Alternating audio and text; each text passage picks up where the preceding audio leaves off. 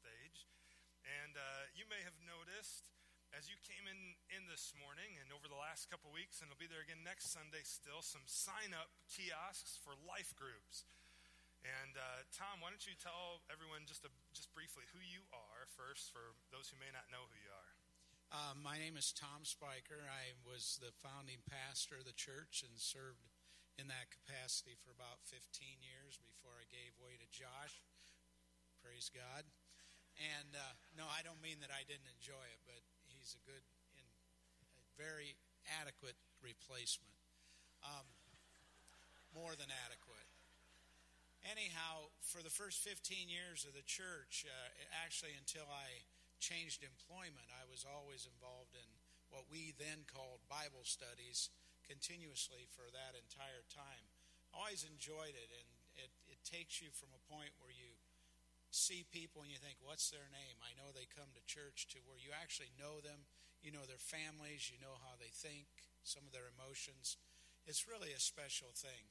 And then I went to the other side of it when I went to CVS Pharmacy and I had to uh, work every other Sunday. It became very difficult to be a part of it. Uh, last year, Kirk and Annette invited Tammy and me back, and while we didn't make it 100% of the time, I realized how much I missed it. And I just told Tammy last night, I said, we found ourselves saying it over the years. We really miss that. We need to be a part of it. So that's my background and experience with life groups. And you and Tammy are going to be leading one of the new groups and kind of a transition of that group into a new group, I guess maybe is a better way to say it. Is that right? That's correct. Uh, because of scheduling issues, it was very difficult for me to consistently attend. So we're moving, we're starting a new group and hopefully transitioning our old group to Sunday morning at 8 o'clock. And we figure if we get started at 8 o'clock sharp, we can be done in plenty of time for people to be a part of the pre church and church activities. So that's something new we're trying, and you're all welcome to be a part of it if you like. That's great. Thanks, Tom. And uh, if you're interested in, in being a part of a group, including Tom's, there's others out there. Hannah and I are starting a new group as well for young married couples, which uh, ours is full. It's going to be a lively group. We're pretty excited. About half of them have been just married in the last six months, so it'll be cool. So we're, we're old timers compared to some of you guys, which gives us a little bit of wisdom, I guess, but we're really looking forward to that. Uh, but there's all kinds of different groups. And, uh, you know, if you want to really connect and really become a part and really uh, get to know some people, get connected in a group. Just go ahead and sign up. You're not committing for life, even though they're called life groups. You're just committing for the fall. And there'll be another sign up period in January to do the same thing for the spring. And would love to see everyone get connected in that way. So check that out on your way out this morning and again next Sunday. This week, though, uh, we are again in the book of Exodus. We've been studying Exodus for quite a while now and uh, picked it up again last Sunday. And uh, we're going to pick it up again in Exodus chapter 17 today. And so if you want to turn there, you can turn there. Uh, and while you do, I'm going to pray and then we're going to dive in. Sound good? Let's pray. Father, thank you for Jesus. Uh, Lord, there's, there's a lot to cover today, a short passage, but a lot there for us, I believe. And so I pray that you, uh, through your Spirit, would speak to me and speak through me. You'd uh, teach me even as I teach. That Jesus, as I've wrestled with some of these things this week, uh, you would make them true of me and of my spirit and of my heart, of, trusting you and following you. And I pray that for each of us, uh, more and more each day, making us more like your Son, Jesus.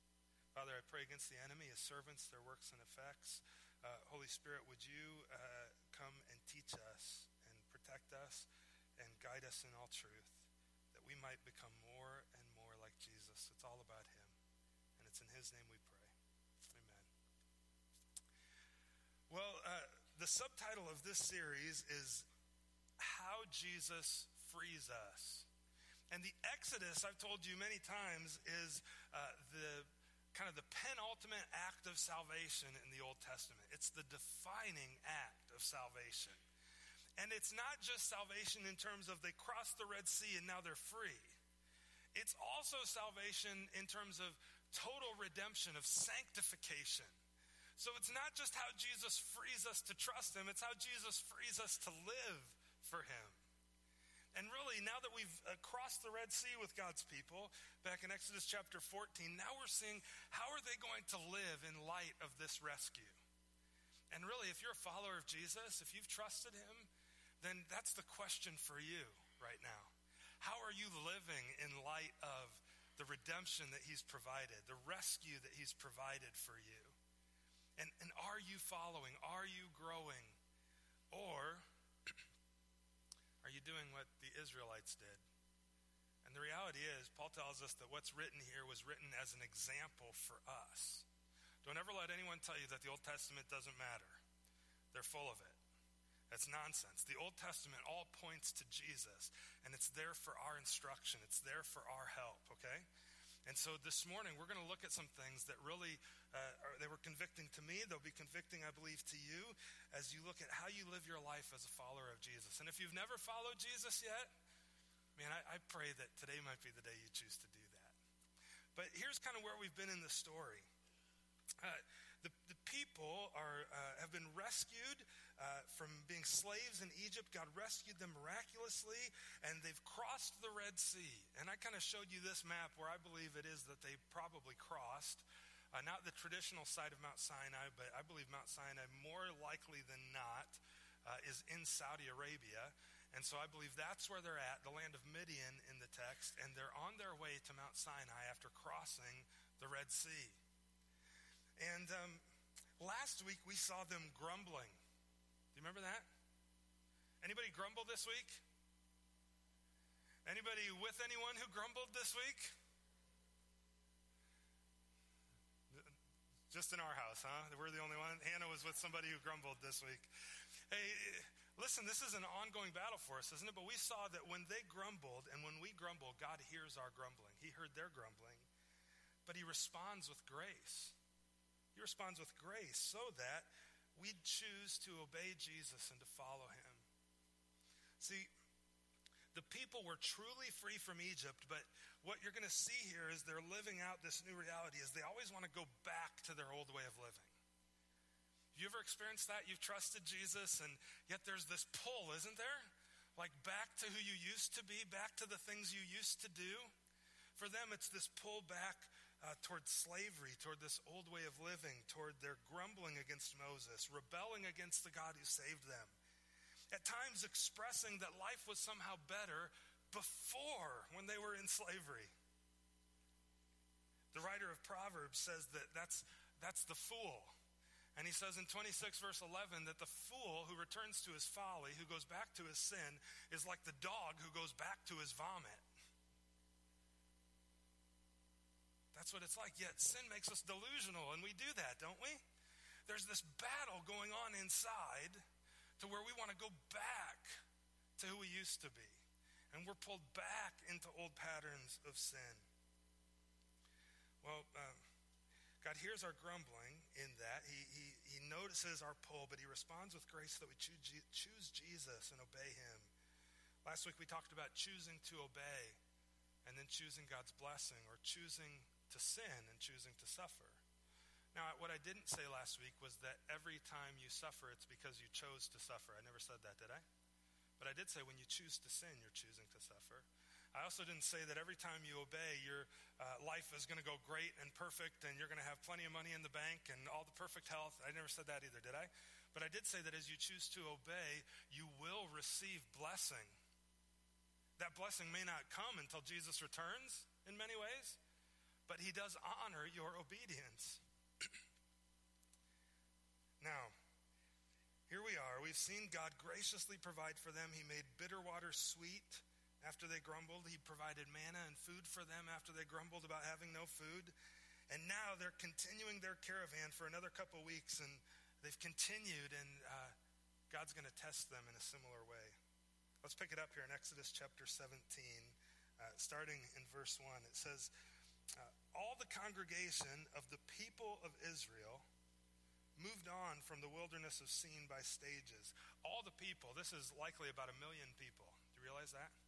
The whole congregation, men, women, children, probably at least a million people. according to the commandment of the Lord, and they camped at Rephidim. The very first, first thing I want you to notice this morning is that God is the one who's directing their steps.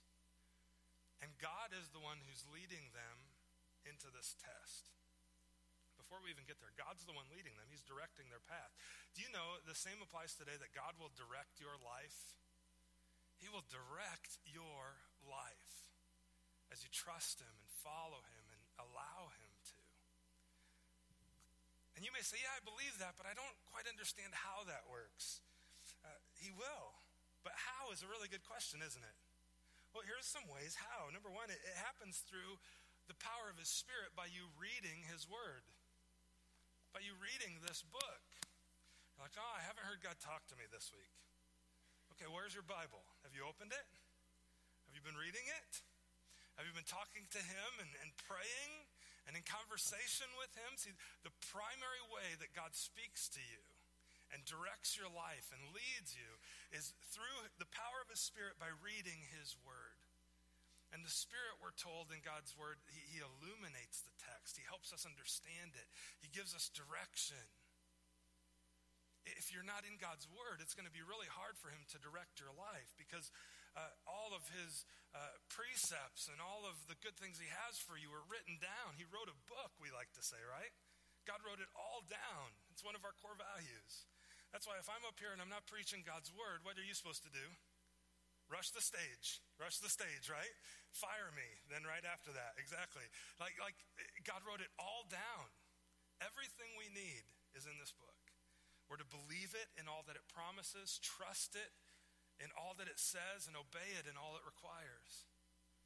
God's word. Listen, if you want God to direct your life, you got to get in His word. It's Him speaking to you. Psalm 119, 105 says, Your word is a lamp to my feet, a light to my path. Just like for the next step, it's just a, it's a light to that next step.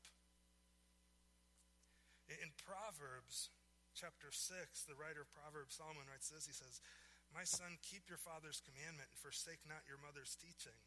Now, he's speaking of, of uh, the goodness of a good mom and dad leading their kids, but he in doing so, he references commands about Scripture and about our Heavenly Father. Harkening back to Deuteronomy 11, he, he goes on in verse 21 Bind them, God's commands, on your heart always. Tie them around your neck. When you walk, what will they do? Somebody read it for me. What will they do? They'll lead you. Listen, you want to be direct? You want to have your life directed by God? Read his word. Now, now reading his word and being directed by it isn't like just flip open a page and oh, I think I'll read this today. No, you got to get into it, right? Because if you do that, you flip open and you'll be like, um, uh, Judas hung himself. Like, oh, that's kind of disappointing. Let's find something else. And you flip around and you're like, oh, pump. Go and do likewise. That doesn't work. That's not helpful, is it? No, no, you, you got to read it in context. These are written as letters to churches and as full stories and accounts of Jesus' life. Re, read it a book at a time, a chapter at a time. Read it in context. God will direct your life through it, friends. Do you want a good start for that? You know, Proverbs here is telling us to, to, uh, to tie his word around our neck. You know, Proverbs, there's 31 chapters. And you might just consider every day, whatever the date is, read that chapter in Proverbs. You try that this next month? On the first, read chapter 1.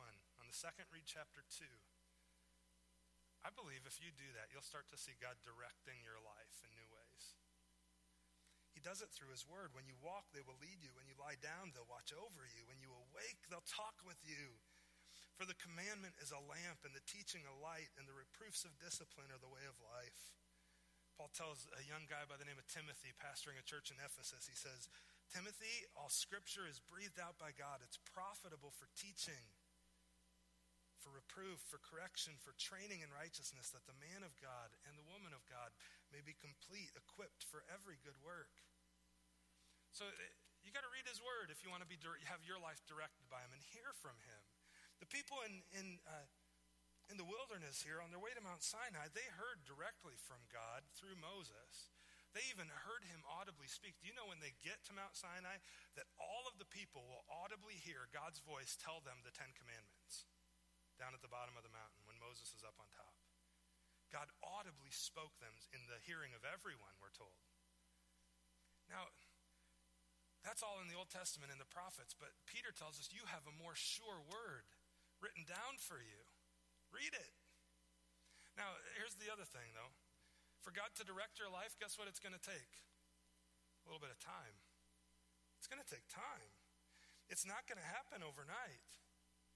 See, James 1 4, Jesus' little brother says, Let steadfastness have its full effect, that you may be perfect and complete, lacking in nothing for something to have its full effect, what, what does it need to do?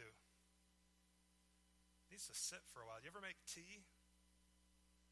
You ever make any tea? What happens if you take the tea bag and you just dip it and pull it out? You're like, oh, I got tea. No, you don't. You got water.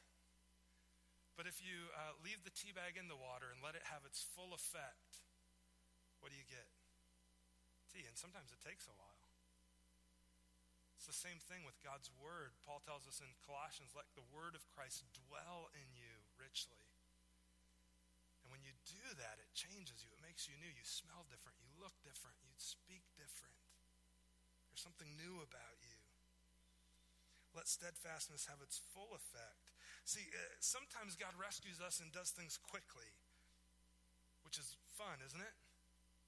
And that's kind of how our culture has just gotten a big hurry. It's really sped up and like everything is instant. But we got to slow down to hear from the Lord. Because the reality is that God, as He directs us, it doesn't usually happen in an instant. It often happens choice by choice, day by day, week by week, month by month, year by year, decade after decade. And slowly, as you look back, it takes time, but you see His leading in your life, don't you? And you see Him changing you. Get in a hurry to get in His Word, but just know it's going to take some time for Him to change you. And not only that, it requires some trust out of you. It requires you to trust God. What does it look like to trust Him? Well, uh, there's kind of two levels of trust. There's one part of trust in God where we trust Him to do all things. Would you agree with that? Like, especially as it relates to salvation. Like it is all on Jesus. It's all about Jesus. You have nothing to add to that other than to have faith in Jesus Christ. Amen? That's a good spot for an amen. Amen? Right. Yeah, because that's what we're about. It's all about Jesus. But there's also a part of trust that is a partnership with God. Your salvation is all trusting Him. Your sanctification is trusting Him, but it's also partnering with Him. It's a partnership with God. Uh, See, it's living in combination with Jesus through His Spirit, like Newt talked about a few weeks ago. Not Jesus take the wheel where there's nothing else for you to do, but no, Jesus, help me. Do this with me, will you? Make me new, change me. The psalmist writes this trust in the Lord and do good. Boy, that's both, isn't it? That's me putting my full trust in Jesus to do it, but also me what? Doing something. Now it's all on him, but there's, there's partnership for me to complete with it and do good, dwell in the land and befriend faithfulness. Delight yourselves in the Lord, and he will give you the desires of your heart. Now, uh, preach that wrongly would say, trust Jesus and he's going to make all your wildest dreams come true. That's not true. It's he will give you the desires of your heart. I believe that means he will give you new desires He will give you desires. He'll change you. He'll direct your life. Commit your way to the Lord. Trust in Him. He will act. See, what we're going to find out here is God has directed the Israelites to this place. It says that he, they went from place to place uh, by stages. In other words, from one place to the next through the wilderness as the Lord directed them. But they didn't do this part. They didn't trust God as He was directing him. They didn't trust their leaders. In fact, what they did, the Israelites did, is they hardened their hearts. They hardened them. And friends, this is a sobering example for every one of us that we not harden. Psalm 95, you know, this passage and this whole event in the Exodus is quoted over and over and referenced over and over again in the Old and New Testaments. And in Psalm 95, the psalmist says this Today, if you hear his voice, do not harden your hearts. Today. Before we re- re- renovated everything, there was that, and it's going to be there again at some point, but there was kind of some words on the back wall as you left the church, right? And it was this verse Today, if you hear his voice, don't harden your heart. So, as we really, we, we haven't even hardly gotten into the text yet. So, as we do, uh, maybe that would be a good uh, exhortation to all of us. That today, as we hear God's voice speaking to us through his word, because that's how he directs us, that's how he leads us by the power of his spirit through his word, let's not harden our hearts. Amen? Let's not harden our hearts like they did as at Meribah, as on the day at Massah in the wilderness. Do you know what day that is that he's referencing here in this text? If you look down in Exodus 17 to verse 7, you'll find out that the day we're looking at today in the text is the day that he's referencing. He's saying, don't be like they did in Exodus 17. And in fact, this gets quoted in book of Hebrews as well. You know, actually, let's turn there briefly. Look at Hebrews chapter 3. Just some good exhortation for us before we really dive in. Uh, in chapter 3, starting in verse 7, the writer of Hebrews uh, is, is writing, and he's talking about Jesus being an even greater leader than Moses. And he starts like this in verse 7 Therefore, as the Holy Spirit says, today, if you hear his voice, See, we saw it, it's written in God's word. The Holy Spirit's directing it. As the Holy Spirit says, Today, if you hear his voice, do not harden your hearts as in the rebellion on the day of testing in the wilderness, talking about the Israelites, where your fathers put me to the test, God said, and saw my works for 40 years. Therefore, uh, God was provoked. I was provoked with that generation, and I said, they, they always go astray in their heart. They have not known my ways. As I swore in my wrath, they shall not enter my rest. In other words, they've chosen to sin, they've chosen to suffer. They haven't chosen to obey, so I'm not going to give them blessing. I'm not going to give them my rest. Take care, brothers, he goes on to write, the writer of Hebrews says. This is to us, friends. Lest, take care, pay attention, lest there be in any of you an evil, unbelieving heart, leading you to fall away from the living God. But exhort one another every day, as long as it's called today. He's like stuck on this today theme. As long as it's called today, that none of you may be hardened by the deceitfulness of sin. For we've come to share in Christ if indeed we hold our original confidence firm to the end. As it said, today, if you hear his voice, don't harden your hearts. And he goes on and he continues. And later in chapter 4, again, he says, Today, today, if you hear his voice, don't harden your hearts. Do you get the point yet? Friends, let's listen to the Lord today. See, God will direct your life but here's what we see uh, in Exodus 17 He will direct your life, and oftentimes it'll be to places that you would rather not go. God will direct your life, but many times it will be to places you'd rather not go. Let's, let's keep reading in Exodus chapter 17. All the congregation of the people of Israel moved on from the wilderness of Sin by stages. In other words, from place to place, according to the commandment of the Lord. He was directing them. They camped at Rephidim. Now remember, he's directing them. But look, I didn't read the end of verse 1 earlier, did I? The place he directed them, there was no water for the people to drink. You understand where this is taking place is like in the desert, right? and God's directing their steps and they're listening to Him and they're obeying Him. And where do they show up? They show up at a place where there's no water. What? That's not what I saw the guy on TV say last week. That's not what I want to be true about the Bible. That when I follow Jesus, everything's, he's just going to lead me to all this perfect life. No, sometimes he's actually, oftentimes, he's going to lead you to places you'd rather not go. They're in a place where there was no water, and God led them there. Keep that in mind. Therefore, now, has this happened before? Yes or no? Yeah, last week, right? Last week they got to a place where there was water, but what was it? It was bitter. And God, they grumbled, and God provided grace. He gave them sweet water so that they would learn to trust him. And then they went a little farther and there was no food, so they were hungry. They're like, Moses, we're going to die because we're going to starve to death. Uh, why'd you lead us here? And their grumble against Moses was actually against God, and God again responds in grace and he gives them a quail dinner that night and then manna every morning. He again provides for them. Now, you would think, like, this is literally within a week or two, probably, after those first testings of water and food. Again, they're coming to a place, and God is visibly leading them. It's a pillar of cloud by day, a pillar of fire by night. You would think they would remember last week, don't you? So let's see. Let's see what happens. They're facing a test again. Are they going to trust him? There was no water there, but then it says, Therefore the people quarreled with Moses. They contended with him. They uh, took issue with him. They said, Moses, give us water to drink, man. We're thirsty. Moses said, Why, why do you quarrel with me? Why do you come after me? Why, why? And then he goes on, he, he gets to the real issue, right? He says, Why do you test the Lord?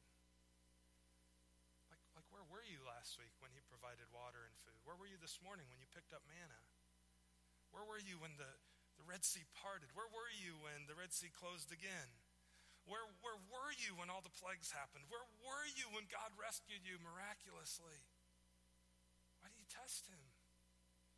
Have you thought maybe he's testing you to see if you would trust him? To see if you would choose to obey, that you might enter his rest and receive his blessing? Moses said, Your, your, your argument's with him, not me. See, to test God is demanding or expecting him to do something special for you that you really don't necessarily deserve. And it's not asking for that. It's okay to ask for those things, but it's demanding it. And it's saying, God, if you don't come through, I'm done. You ever felt that? I have. I have. Moses does. I would venture to say many of you have. And it's testing him. And it always involves some degree of doubt that God's really going to come through. It's almost like giving yourself an out to say, you know what, if you don't come through, I quit. I'm done. And we do that to the Lord, don't we? So before we look down on the Israelites, don't remember this is written for our instruction. Don't harden your hearts like they did. See, but the people, verse 3, thirsted there for water, and the people grumbled against Moses. They said, Moses, why did you bring us up out of Egypt? They're delirious about their past, aren't they? They were slaves, man. What do you mean, why did I bring you up? You prayed and God rescued you. Why'd you bring us just to kill us and our children and our livestock with thirst? Not only is the complaint um, again against Moses when it's really against God, but now it's just exaggerated and getting bigger and bigger and greater and greater because, again, they refuse to trust. Warren Wiersbe, many of you may know him, pastor, he just passed away in the last year. He wrote this about this passage. He said, Every difficulty that God permits us to encounter, every trial will become either a test that can make us better or a temptation that can make us worse. In other words, he's saying there we can choose to obey God through it, and he'll make us better, he'll bless us, or we can uh, choose uh, it as a temptation, and we can choose to sin and then suffer, making us worse. It's, it's our own attitude that determines which it will be. So ultimately, it's, it's your choice, isn't it? If in unbelief we start complaining and blaming God, then temptation will trap us and rob us of an opportunity to grow spiritually. But if we trust God and let Him have His way, the trial will work for us and not against us and help us grow in grace. See, uh, God will direct your life, but often He will lead you to a place you'd rather not go. And the reality is that when you get to that place, and maybe you're there today, you may not understand why you're there. You ever have that? You get to that place and you don't even understand how you got there. Like, God, I, am doing these things. I'm in your word. I'm, I'm praying. I'm trusting you. Why in the world would you lead me here? Why? You ever ask that? It's okay to ask God why. Like, totally. Ask Him. It's good to ask Him. He's the right one to ask. Jesus asked that. You know, in Matthew chapter 27, when Jesus is on the cross, Jesus cries out, He says, My God, my God, why have you forsaken me? Why did it have to come to this? Why did you lead me here? It's okay to ask why. But ultimately, the writer of Proverbs, Proverbs reminds us trust in the Lord with all your heart. Don't lean on your own understanding. But in all your ways, acknowledge Him. It goes on in verse 6, and He'll make your paths And the reality is, you may not understand, and you may never understand. You may not ever understand. Sometimes it'll become clear later looking back. Other times you'll never understand it. You will never get it. And I don't have a good answer for you either, other than God is still good, He's still in control, and He has a plan. Even when it makes zero sense. Just ask a guy named Job in the Bible, who is like, uh, his life is the original country song. For real. Like he had everything incredible wealth. He lost it all. He lost all of his children. He lost everything. And then his wife turned on him and just began nagging him all in 24 hours. And you know, at the end, Job begins to ask why. And you know God's response? It's like uh, he, never tells him. He never tells him why. He said, hey, Job, where were you when I made everything? Why are you questioning this? Where were you when, uh, you know, I, I dug out the bottom of the ocean? Have you seen it down there? It's pretty cool. Have you been there? Just, he never finds out why. You may never understand, but God is still directing your paths. So bring your doubts. Ask him why. Jesus did. But check your attitude. See, you can control your attitude. Why are you really asking? Is it to test him like they did in the wilderness? Or is it so that you would learn to trust him more?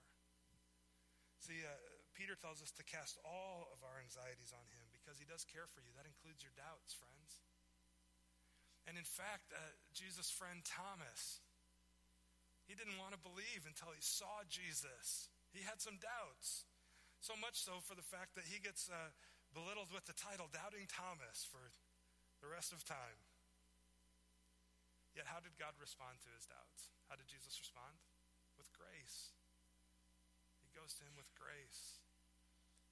But it was with the right attitude. So you have agency to choose your attitude.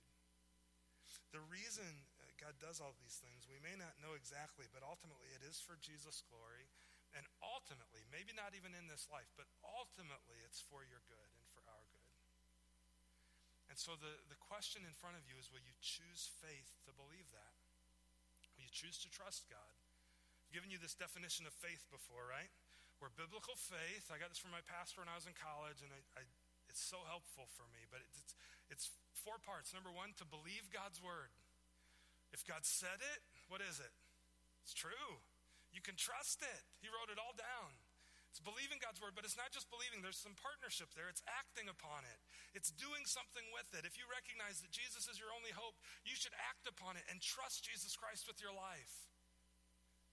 Part three, no matter how I feel. Because the, the ugly reality, if all of us could expose our hearts this morning, is that uh, many times, if not most of the time, there's not a desire to do it It's believing God's word and acting upon it no matter how I feel. Do you think the Israelites, if, if they could have taken this advice, uh, they believed God's word, they led them to this place, they acted, they followed, but then uh, now they didn't feel like it anymore, did they? Because there was no water. And why do you do that? Because God promises a good result as we trust Him. The last time I checked, He keeps all of His promises. Everyone. Trust Him. See, God will direct your life often to places you'd rather not go, but He will always go with you. Look at verse 4. Here they are, they're at this test, and they're grumbling and they're testing God. They're being tested, and in response, they test God. So Moses cries to the Lord, What do I do with this people? Lord, they're almost ready to stone me. As a, as a pastor, and any of you as a leader of anything, maybe as a parent, you you, you understand like the desperation Moses is pleading with the Lord here, don't you? When people are grumbling or frustrated with you about something, you're like, what, I, what, what do I do? And by the way, God's speaking not just to the people, but also to the leader, also to Moses here, because Moses later in Numbers 11, he would grumble too. We talked about that last week. He too would be grumbling of like, why did you put me here, Lord? Why did you put me in charge of this? Like, what? Why? But he's in a pretty vulnerable spot here. And I have a feeling that Moses, as he was pained by this repeated grumbling of the people, he had grown more and more sensitive to their criticism. And whether they were about to stone him or not, that's how it felt to him. I think that's why the writer of Hebrews uh, instructs us in, in, in Hebrews to make it a joy for those who lead. Right? Verse 5 And the Lord said to Moses, Pass on, Moses, before the people, taking with you some of the elders of Israel. It's not just you leading, it's I'm, I'm working through all of you. Take some of the elders and take in your hand the staff with which you struck the Nile and go. I told you uh, earlier this spring when we were studying uh, the beginnings of Exodus and Moses' staff, God said it was his staff. And a person's staff in that day was like their passport, it was like their ID, right? And so Moses' staff is called God's staff, and it's the symbol of God's presence among them. Oftentimes they would have things carved in them to identify the person it belonged to. So this is a, a, a this is symbolic of God being with Moses. And he says in verse 6, not only this symbol of the staff, but check this out, Moses, I will stand before you there on the rock at Horeb. Horeb is another name for Mount Sinai. And you shall strike the rock, and water will come out of it the people will drink. And Moses did so in the sight of the elders of Israel. And he called the name of the place Massah and Meribah, which means testing and grumbling, because of the quarreling of the people of Israel, because they tested the Lord by saying, Is the Lord among us or not? See, Jesus went with Moses. He actually stood before him in front of the rock. I wonder if the pillar of cloud moved over to protect Moses during this moment. And in fact, it's almost this idea that as he strikes the rock, God is there in front of it. Who's he striking? God. And we, we learn in Isaiah chapter 48 that the rock split when Moses struck it. Here's a potential of what the, the split rock of Horeb looks like today, even. And water came gushing out, fresh water for the people to drink. Uh, Jesus went with Moses, and he went with the Israelites. And all of this, it's a reminder of how Jesus saves. And, and what, do you know, the Apostle Paul quotes all of this in 1 Corinthians 10. And he actually says that that rock, well, here, let me just read it to you.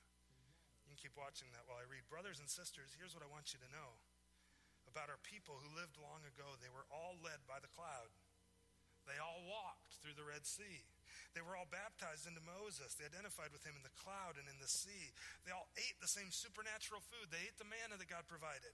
They all drank the same supernatural water, the water that was uh, made sweet and the water provided at Horeb. And check this out they drank from the supernatural rock that went with them. And that rock, Paul says, was Jesus Christ. Paul actually draws a parallel to God providing for them here to Jesus providing for us today that Jesus is the one who provided for them, that He's the rock. He's the one who provides safety and shelter and water to nourish your soul. See, He goes with Moses, He'll go with the Israelites, He'll go with you. Jesus said, Behold, I'm with you always, even to the end of the age. Romans, uh, Paul writes, I'm sure that neither death, nor life, nor angels, nor rulers, nor things present, nor things to come, nor powers, nor height, nor depth, nor anything else in all creation will be able to separate us from the love of God in Christ Jesus our Lord. The writer of Hebrews goes on, he says, I will never, he, he said, I will never leave you or forsake you. Friends, God will direct your life. And often, if you become a Christian, life isn't necessarily going to get easier. It will get better, it will be better. But it may not probably won't get easier. In fact, God will probably lead you to places you'd rather not go. Just like he led his son. And by the way, that's his goal is to make you more and more like his son. So he may actually lead you through some of the same things Jesus himself had to go through. But here's the great promise when he leads you there and as you trust him, he will always go with you. So today, if you hear his voice, you're facing that hard thing. Today, if you hear his voice, don't harden your heart like they did in the wilderness, where they refused to trust and they landed in the wilderness for another 40 years because of their disobedience. Don't choose to sin and suffer. Choose to obey him and trust him. Choose his rest. Trust him. Will you trust him? If you've never trusted Jesus, today may be the day for you of simply repenting of your sin, turning to Him in faith, and letting Him save you. And then walking with Him that He might help you in partnership with you, making you new. Let me pray. Father, thanks for Jesus.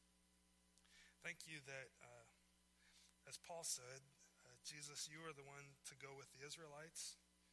Uh, you went before them, you led them, you provided for them over and over. You showed grace to them. All as a precursor to the grace that you would show to us. Jesus, you are the rock that provides water for us to drink, that we would never be thirsty, but that we would be satisfied and have all that we need. Uh, you are the one who saves us and makes us new. You're the one who leads us.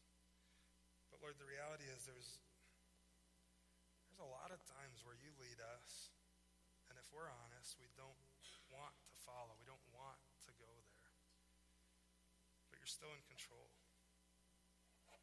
Still faithful. We can still trust you. So today, Lord, whatever it is we're facing, help us to trust you, to hear your voice, to not harden our hearts like they did in the wilderness. If, if you hear God's voice calling you today, today might be the day that you turn to Jesus for the first time in faith, or today might be the day you need to make some decisions, make some choices, and choose to follow, choose to obey, choose to lay down your bitterness, choose to lay down uh, your complaining, choose to forgive that person you haven't forgiven, choose to put that sin away. And choose to follow Jesus.